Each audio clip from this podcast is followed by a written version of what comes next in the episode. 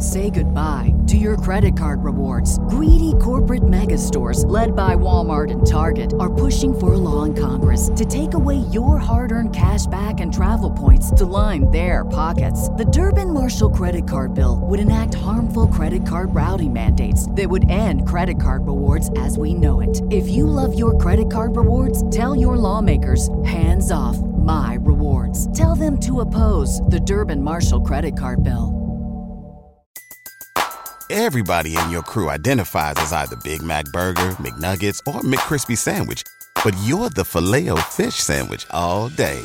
That crispy fish, that savory tartar sauce, that melty cheese, that pillowy bun. Yeah, you get it.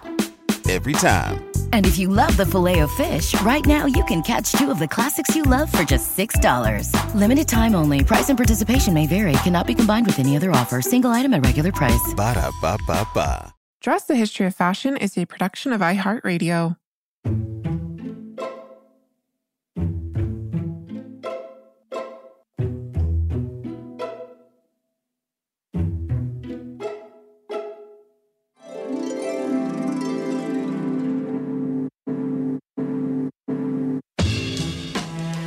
Over 7 billion people in the world, we all have one thing in common. Every day, we all get dressed. Welcome to Dressed, the History of Fashion, a podcast where we explore the who, what, when of why we wear. This is Cassidy Zachary, fashion historian, and your only host for today's episode, as it is now my co host extraordinaire, April's turn to take a well deserved break. She will be back soon. So today we are super excited to bring you an episode on one of fashion history's great style icons, Tina Chow. And Tina became a well known figure on the fashion and social scene throughout the 70s and 80s as a muse, patron, and friend to designers such as Karl Lagerfeld, Giorgio Armani, Yves Saint Laurent and artists including Andy Warhol, Cecil Beaton, Robert Mapplethorpe. The list goes on. And she was so much more than a pretty face. Tina herself was a creative force as a jewelry designer. She was also a vintage fashion collector. She amassed this incredible 500 piece collection that comprised some of the most formidable names in fashion history, including Fortuny, Poiret, Vionnet. So, just who was this beguiling beauty who continues to captivate audiences 30 years after her untimely death? To answer that question, I am so pleased to welcome today's guest, Faith Cooper, a fellow FIT alum and fashion historian who specializes in the cultural relationship between the East and the West. I was first introduced to Faith's work via the Asian Fashion Archive. She is the founder of this wonderful digital resource project that is committed to highlighting Asian fashion, culture, and history. Tina Chow is, of course, part of that legacy, and I'm so pleased to welcome Faith to the show to talk about that today. Welcome, Faith. Faith, welcome to Dressed. Hi, Cassidy. Thank you so much for having me. Yeah, I'm so excited to talk to you today. We're going to talk to you about Tina Chow. And then Thursday, our listeners can tune in and hear all about your fabulous Asian fashion archive. But yeah, so Tina, such a popular figure, fashion and style icon. So many people probably have seen images of her or know of her, but maybe not so many know about the details of her life and her, you know, incredible accomplishments in so many different facets of the fashion and jewelry industry and pop culture in general. But I'd love if we could just kind of start at the beginning what insights can you share about Tina's early life and formative years, starting with perhaps the who, what, when of how her parents met? Yeah, um, so not much has been published on Tina Chow's personal life, but through my research, I managed to find some details. And Tina Chow was born Bettina Lutz on April 18th, 1950. She was born in Ohio. Her father is American. His name was Walter Edmund Lutz, and he met her mother, Mona Miwako, in Japan. Um, her father was stationed in Japan during and post World War II, and they met on a ski slope on Christmas Day in 1945. And they later moved to the United States and got married in 1947 Tina also had an older sister, Adele Lutz, who is now an artist and designer.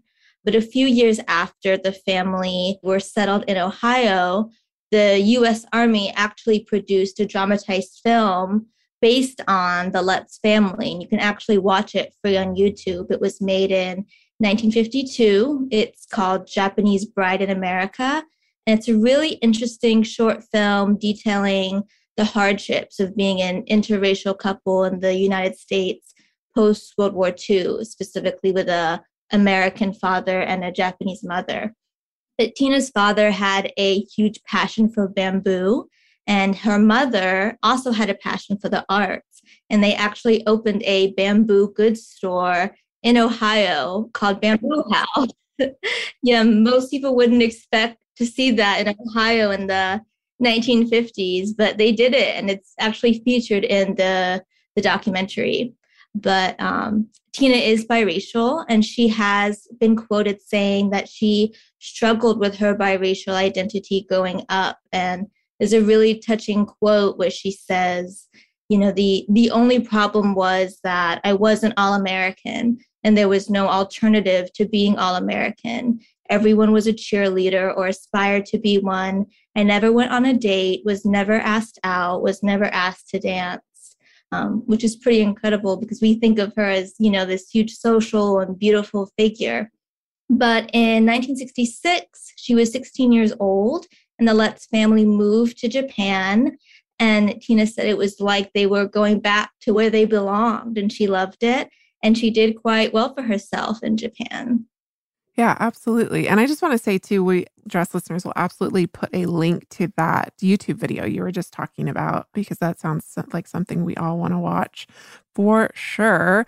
So in Japan, things really start to happen for Tina, and it's probably kind of like night and day from what you were just describing of her early teenage years in Ohio. So I'd love if you can tell us about Tina's introduction to the fashion industry, which actually began with her modeling career in Japan in the 1960s, which is so exciting. Yeah. Um, so both Tina and her sisters began modeling when they moved to Japan. And apparently, they were discovered during a summer vacation there, and their mother was their agent. And Tina actually attributed their success to their biracial background. She said they really liked that look in Japan, these Japanese fashion and cosmetic companies.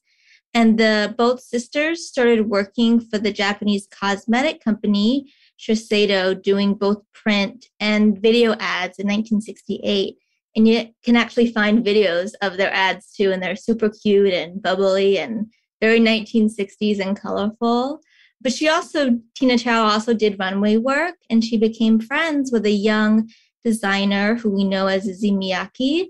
Um, and he noted that when he was working with tina that he noticed that she had a special interest in the spirit of the actual clothes and actually i learned later on in the 80s she apparently was in talks with him to try to open a boutique of his in New York. But that specific deal fell through. But of course, he would end up becoming the designer we know today. But um, while she was in a model in Japan, she also became very close with a model that I'm sure many of your listeners are familiar with, Marie Helvin, who was also American and also half Japanese. And she had said that Tina and her family really helped her in Japan because she was very lost as an American, and her and Tina became very close.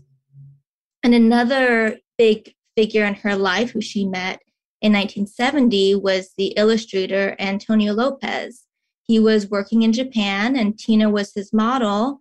And he actually apparently was the one who introduced Tina Chow to Karl Lagerfeld when they were out in Paris together.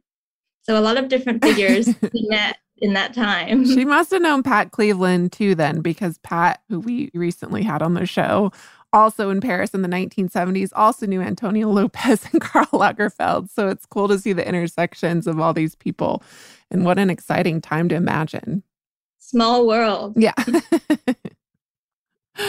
so it was one of her fashion connections that led her to meet her future husband, restaurateur Michael Chow that sounds familiar. Tina Chow, Michael Chow. Maybe we're putting connecting the dots.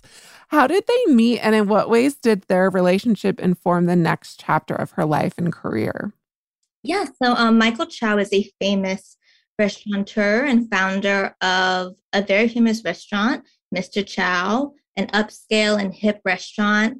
And when they met, he just had the London location, but he created Mr. Chow because he wanted this special social scene that would bridge together the East and the West. And it was described as the hub of the visual, pop chic fashion art world. But apparently, Antonio Lopez was the one that wanted to put set them up together, but it fell through. But she had another opportunity through British designer Zandra Rhodes, who was in Japan for a fashion show, and Michael Chow was in Japan because he was there to make a movie. So Zandra Rhodes set them up together. They went sightseeing in Japan and they met at a Buddhist temple. But similar um, to Tina, Michael had an interesting background with both the East and the West. He was born in Shanghai and educated in London. His father was a very famous Chinese opera performer. And actually, even though he's known for um, Mr. Chow's restaurants, he wanted to be an actor. So he was friends with these fashion and art social circles. And a fun fact he was once married to Grace Coddington of Vogue before marrying Tina Chow. And Grace Coddington stayed close with both of them. And in her memoir, Grace Coddington actually says that she used to wear Yves Saint Laurent to try and impress Tina Chow.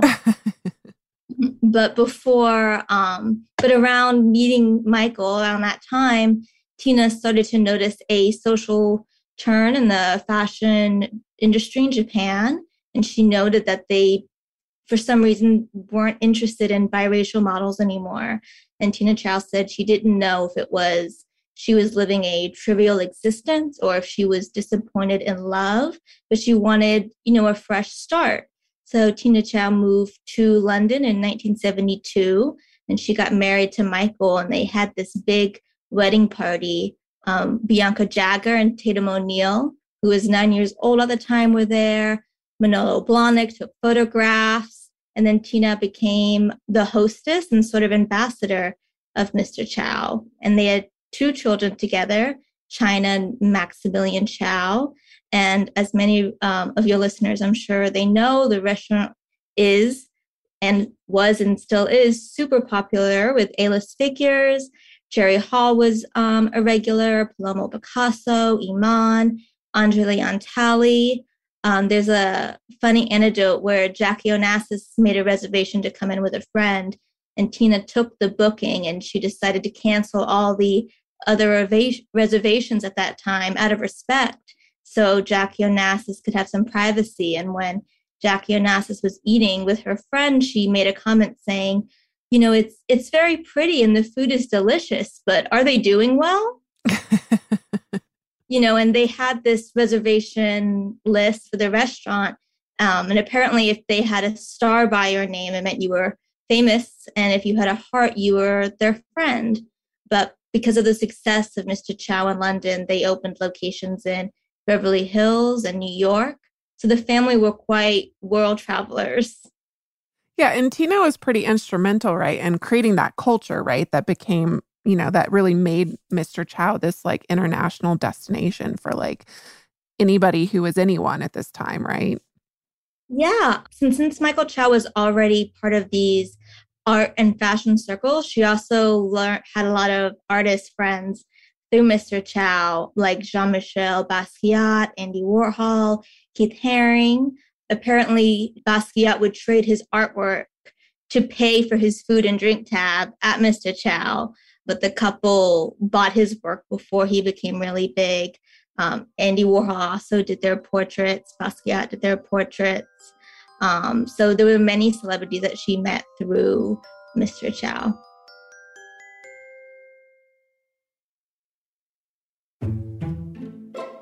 She, of course, herself becomes a celebrity. She becomes a really well known figure on the fashion and social scene throughout the 70s and 80s. You've talked about some of the artists that she knew, but she also became a muse and friend to people like Karl Lagerfeld, Giorgio Armani, Yves Saint Laurent, and, you know, these various artists, including Robert Mapplethorpe um, Cecil Beaton, and of course, you mentioned Basquiat and Andy Warhol. Can you tell us a little bit more about these relationships that she cultivated with some of these people? Because these are like the most renowned t- tastemakers of this decade, and she was, of course, friends with all of them. yeah. Um. So she was photographed by some of the most major 20th century photographers like Cecil Beaton, David Bailey, Helmut Newton, Robert Mapplethorpe. You know all the ones that you said, and in these photographs of her, she'd often be wearing pieces from her famous fashion collection. But many designers have commented on her unique beauty and style, as well as her kind and generous personality. Um, Perry Ellis described her as the modern woman.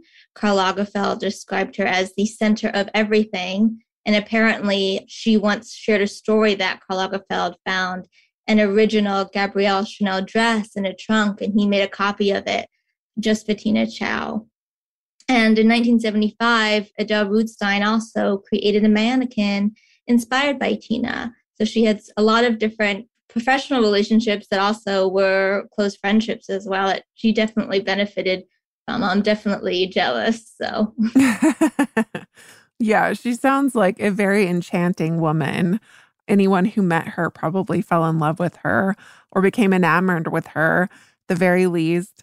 So we you talked about her fashion collection which we will get to absolutely because it's an incredible story about how that started and where it went from there, but First, I want to talk about her jewelry design. The Vogue writer Joan Juliet Buck described Tina's style in the magazine. She said her choices are bound to an unusual amalgam of qualities, one not normally associated with what you'd call fashionable women.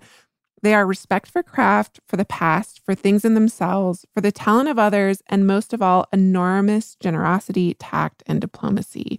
So, this appreciation for craftsmanship really translated into the production of her own jewelry line in the 1980s. Can you tell us about the inspiration behind her foray into jewelry design and how she incorporated her various interests and passions in craftsmanship, but she also incorporated, you know, her philosophies surrounding Buddhism and the healing power of crystals into her designs. So this was not necessarily something that was a commercial venture for her. It had a lot of meaning behind it. Yeah. So apparently her love of art and craftsmanship came from her parents. Her father was an avid bamboo collector and actually, his collection now is belongs to the Denver Art Museum. And her mother was the head of a Tokyo chapter of Japanese flower arranging. And so Tina kind of followed these passions and she really enjoyed making things. She would make dry flower arrangements as a form of relaxation for herself, and then she would give them out to friends.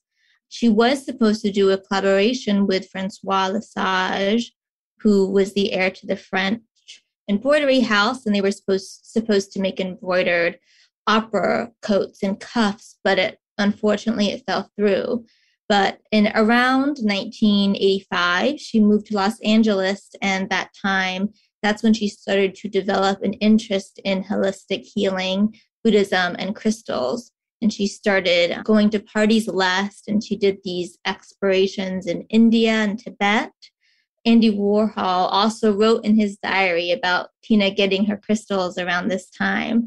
So it, seemed like she was on this spiritual search. She also met the Dalai Lama, who kind of guided her on some matters. But during this time, the mid 80s, she wanted to have a project of her own. So she created her own jewelry line. And she started out trying to find, you know, people to help her with these designs. So she was in Kyoto in 1986 with her mother, and she met a master tea ceremony basket maker who helped her with her designs. She also worked with the gemologist in Los Angeles, Lynn Nakamura, to help incorporate crystals in her work. And so the finished products involved black bamboo, precious crystals. They were described as caught treasures in baskets Tina referred to them as personal amulets and power pieces. And she thought of these pieces as ways that um, could heal and cleanse you and remove negative and chaotic energy. So, in the fall of 1987, the line was first shown at Bergdorf Goodman in New York, and then, then it moved to Los Angeles, Chicago, Paris, and a lot of different publications featured these pieces, especially fashion magazines. Um, she did a collaboration with Calvin Klein for his 1988 collection. She also starred in a Gap campaign in 1989 wearing her jewelry. And there, one of her most famous pieces in the storyline was the Kyoto bracelet. And it was a bracelet of bamboo holding crystal pebbles inside. There was the Miwako pendant, which back then cost about $1,500. Now it's worth a lot more. There was the temple quartz ring, which cost around 550, and it was said to zap people with good energy. Um, one of my favorite necklaces is a specific necklace that it's supposed to work as a portable self renewal system. And it's 33 inches in length when disassembled. So when somebody wears it and they meditate, the stones are going to cover all seven of your chakras. Wow. Yeah. Uh, but Tina put a lot of thought into these pieces as well as the packaging. The, the pieces were in signed, handmade Japanese mulberry paper boxes, pouches, and with a handwritten note. Um, one of them read, Treat this with love, wear this with care. And along with jewelry, she would later develop new age aromatic massage oils and then started working with wood. So she definitely had a creative side to her, not just fashion. Absolutely. But she did have a passion for fashion. And I think you can see her appreciation for craftsmanship actually translate into this passion for fashion because she collected vintage fashion and eventually amassed, as you kind of referenced earlier, this collection of over 500 pieces that's really comprised of the most formidable names in fashion history. So, you know, Fortuny, Poiret, Vionnet, Balenciaga. The list probably goes on. But you can tell us a little bit more, hopefully, about this collection and maybe just what sparked her interest in collecting in the first place. Yeah, um, Tina Chow was, I would say, a, a pioneer in collecting designers like that. Um, not many people were doing it back then, but the collection really started when her husband he bought a pink Fortuny gown at an auction and gave it to her and the dress was in poor condition, but that is supposedly sparked her interest in starting this collection. And it was supposedly 500 pieces um, of Vionnet, Paul Poiret, Chanel, a lot of Balenciaga, Schiaparelli. And she would buy these pieces at thrift shops, auction houses, markets around the world. And she said she liked these older pieces because she thought present fashion was just too confusing but she also made sure to take special care of them and she would wrap them in acid free tissue. But apparently, as part of this collection, she had 50 to 80 Fortuny pieces, and she referred to them as she. And to preserve the pleats of the Fortuny dresses, she would twist and roll them. Um, and she also made a note once saying, Don't worry, I don't dry my Fortuny dresses, but she would send them to a curator at the V&A for conservation. But one funny story is she was out partying one day, and I think she was afraid she was going to ruin her Fortuny dress that she had been wearing. So at one in the morning, she just took off the dress and twisted it and turned it into a necklace and just wore it like that the rest of the night. But she, as part of the collection, she collected many famous fashion pieces that were are very important pieces to fashion history. A lot of Balenciaga, including a 1957 Balenciaga baby doll dress. One suit that is noted from the personal collection of Gabrielle Chanel is an evening suit of white sequins. What Yves Saint Laurent suits, including a Rive Gauche safari suit from 1970, another smoking suit. Yves Saint Laurent for Dior trapeze dresses, Lanvin robe de style dresses, Vionnet 1950s evening gowns, Charles James. She loved Karl Lagerfeld for Chanel as well, um, who was a friend of hers. So she didn't just collect older designers, but she also loved to wear Kenzo pants and Issey Miyake. She wore a lot of Manolo Blahnik shoes, as well as she was known for wearing her Hanes white t-shirts. Right. So that that blending of the high and the low to create what ultimately is this really unique singular style that she's so renowned for. Yes, definitely.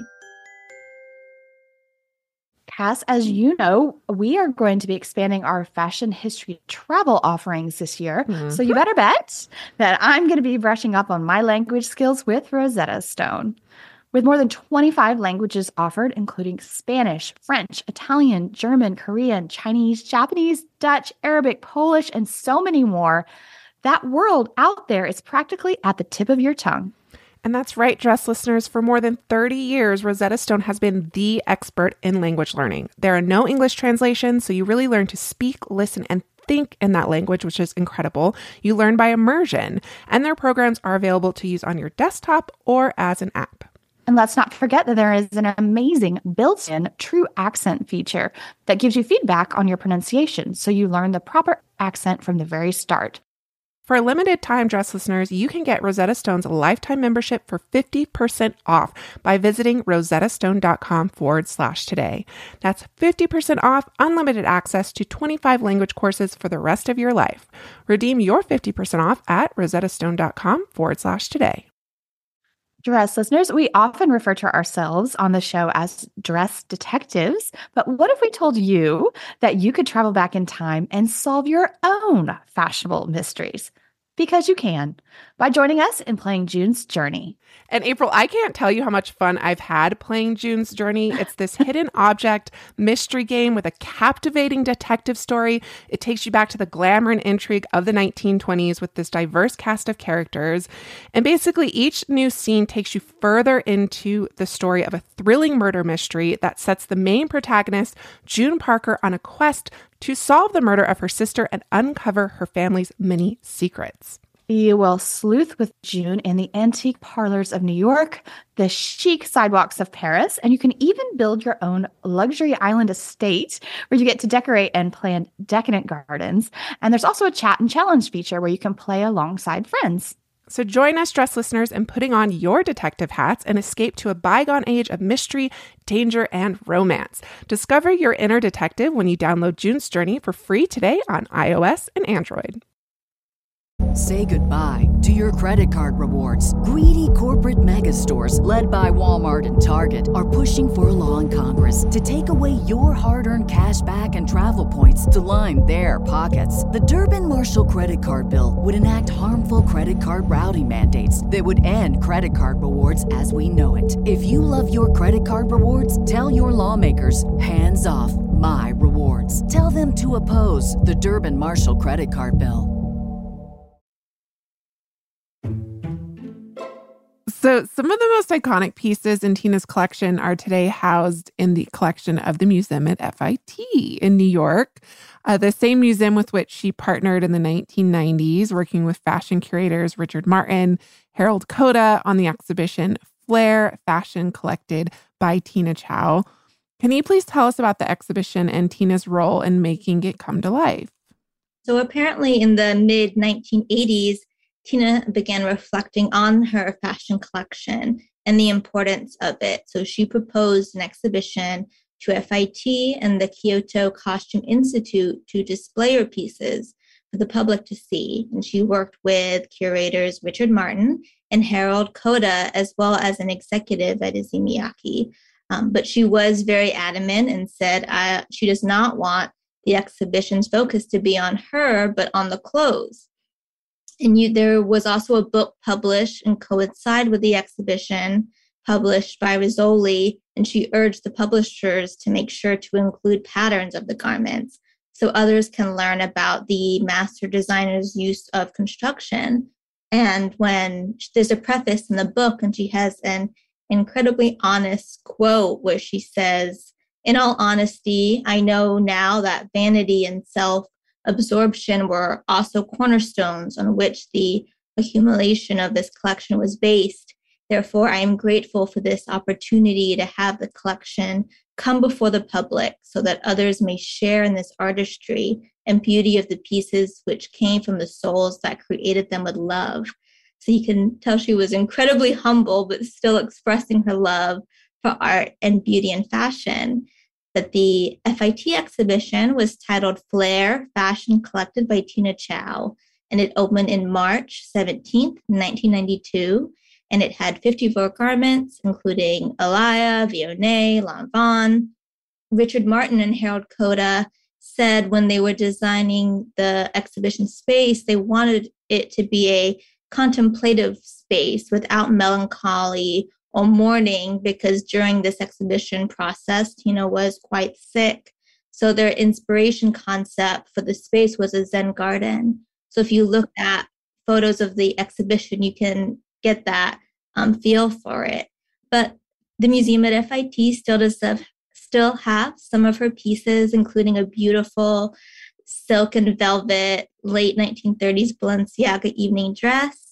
And one of my favorite museum and FIT garments, the famous black evening dress, Karl Lagerfeld for Chanel with the Lesage jewelry um, from 1983 and, um, a Smoking Yves Saint Laurent suit.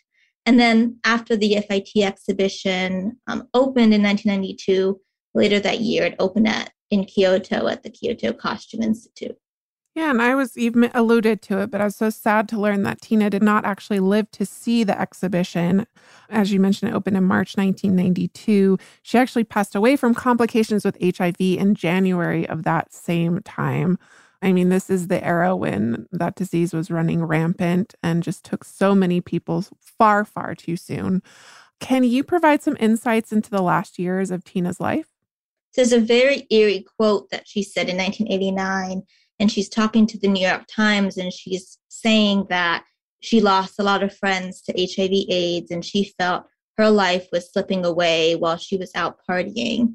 So she um, changes lifestyles and stops drinking. She says that the these deaths has had a huge impact on the fashion industry, and many people are just paying more attention to just sticking around.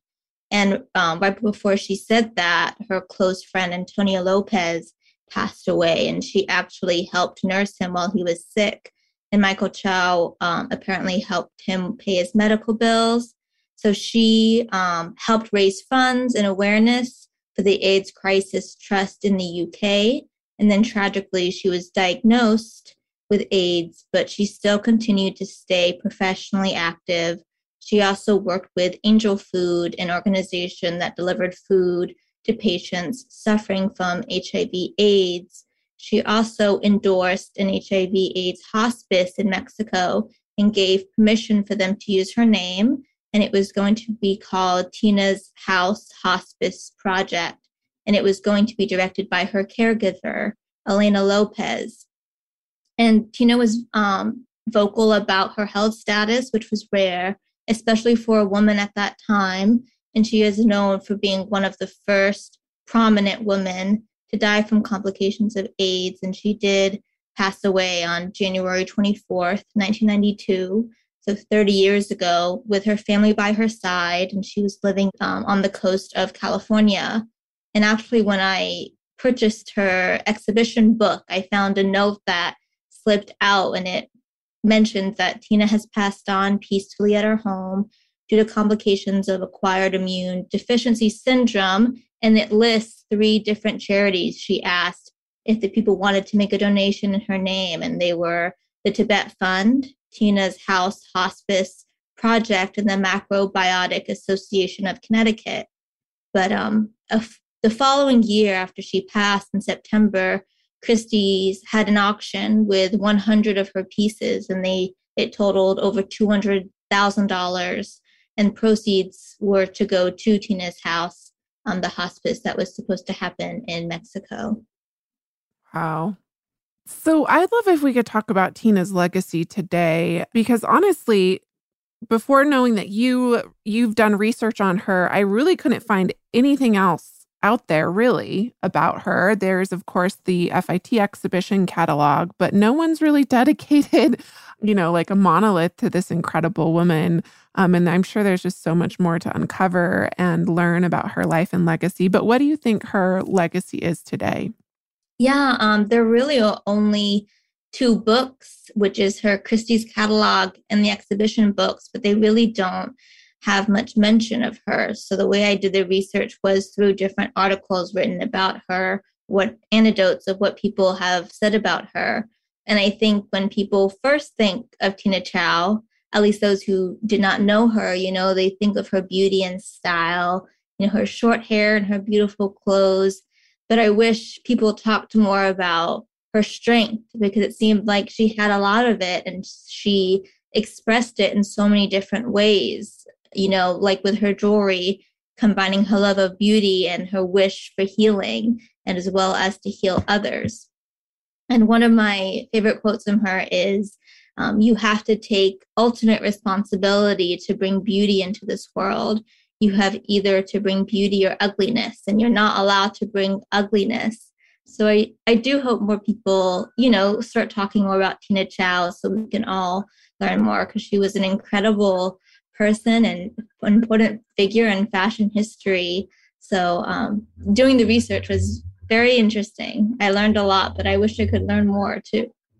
Yeah, well, this was a, I'm sure, incredibly illuminating to a lot of our listeners. It certainly was to me as someone who has appreciated her as a style icon, but didn't know much about her life and all of these wonderful accomplishments. And then her just beautiful philosophy that she injected in her designs and the way she lived. So thank you, Faith, for joining us and for sharing that with us all today. Yes, thank you so much for having me. It was a pleasure. Well, that does it for us today, dress listeners. May you consider Tina Chow's legacy next time you get dressed. Be sure and join us Thursday for another episode with Faith, where this time we discuss her work on the groundbreaking Asian Fashion Archive, her digital resource project committed to highlighting Asian fashion, culture, and history. For images accompanying each week's episode, please follow us on Instagram at dressed underscore podcast. We love hearing from you, so if you'd like to email us, please do so at dressed at iheartmedia.com. And as always, special thanks to our producers, Casey Pegram, Holly Fry, and everyone else at iHeartRadio who makes the show possible each and every week.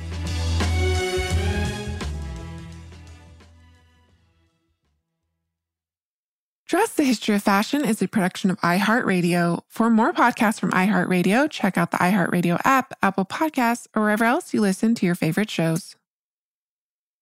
Say goodbye to your credit card rewards. Greedy corporate mega stores, led by Walmart and Target, are pushing for a law in Congress to take away your hard earned cash back and travel points to line their pockets. The Durbin Marshall credit card bill would enact harmful credit card routing mandates that would end credit card rewards as we know it. If you love your credit card rewards, tell your lawmakers hands off my rewards. Tell them to oppose the Durbin Marshall credit card bill.